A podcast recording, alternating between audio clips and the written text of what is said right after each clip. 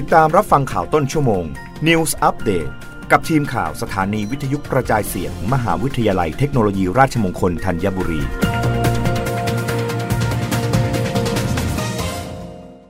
รับฟังข่าวต้นชั่วโมง โดยทีมข่าววิทยุราชมงคลธัญบุรีค่ะกระทรวงการคลังชี้แจงแผนส่งเสริมรถ EV ล่าช้า เนื่องจากกระทรวงการคลัง และกระทรวงอุตสาหกรรม ยังมีความคิดเห็นที่แตกต่างกัน ผู้สื่อข่าวรายงานจากกระทรวงการคลังว่าขณะนี้มาตรการส่งเสริมการใช้รถยนต์ไฟฟ้าหรือ EV ในประเทศไทย เป็นไปอย่างล่าช้า โดยเฉพาะการตั้งโรงงานผลิตรถยนต์ไฟฟ้า และโรงงานผลิตแบตเตอรี่ในประเทศไทย เนื่องจากกระทรวงการคลัง และกระทรวงอุตสาหกรรม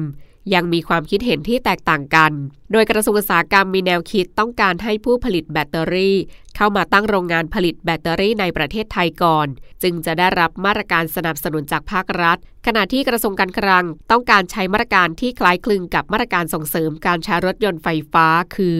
ระยะแรกสนับสนุนให้นำเข้าด้วยการลดภาษีสรรพสานมิตแบตเตอรี่รถยนต์ไฟฟ้าเหลือ 0%จากปัจจุบัน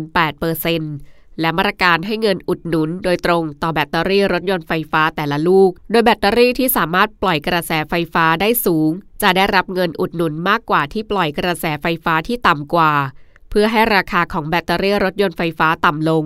สร้างความต้องการใช้รถไฟฟ้าในประเทศ อย่างไรก็ตามราคาของแบตเตอรี่รถยนต์ไฟฟ้า คิดเป็นมากกว่า 50%ของราคารถยนต์ไฟฟ้าทั้งคัน หากต้องการให้ประชาชนหันมาซื้อรถยนต์ไฟฟ้า ก็ต้องปรับลดภาษีแบตเตอรี่ไฟฟ้าด้วย โดยผู้นำเข้าแบตเตอรี่รถยนต์ไฟฟ้าที่ได้รับสิทธิประโยชน์จากภาครัฐนั้น ภายใต้เงื่อนไข ต้องเข้ามาตั้งโรงงานผลิตแบตเตอรี่รถยนต์ไฟฟ้าในประเทศ โดยในปีที่ 3 ของมาตรการ จะต้องผลิตแบตเตอรี่ในประเทศคิดเป็นสัดส่วน 2 เท่าของการนำเข้าที่ผ่านมา และปีที่ 4 จะต้องผลิตเพิ่มขึ้นเป็น 3 เท่า รับฟังข่าวครั้งต่อไปได้ในต้นชั่วโมงหน้ากับทีมข่าววิทยุ ราชมงคลธัญบุรีค่ะ รับฟังข่าวต้นชั่วโมง News อัปเดตครั้งต่อไป กับทีมข่าวสถานีวิทยุกระจายเสียง มหาวิทยาลัยเทคโนโลยีราชมงคลธัญบุรี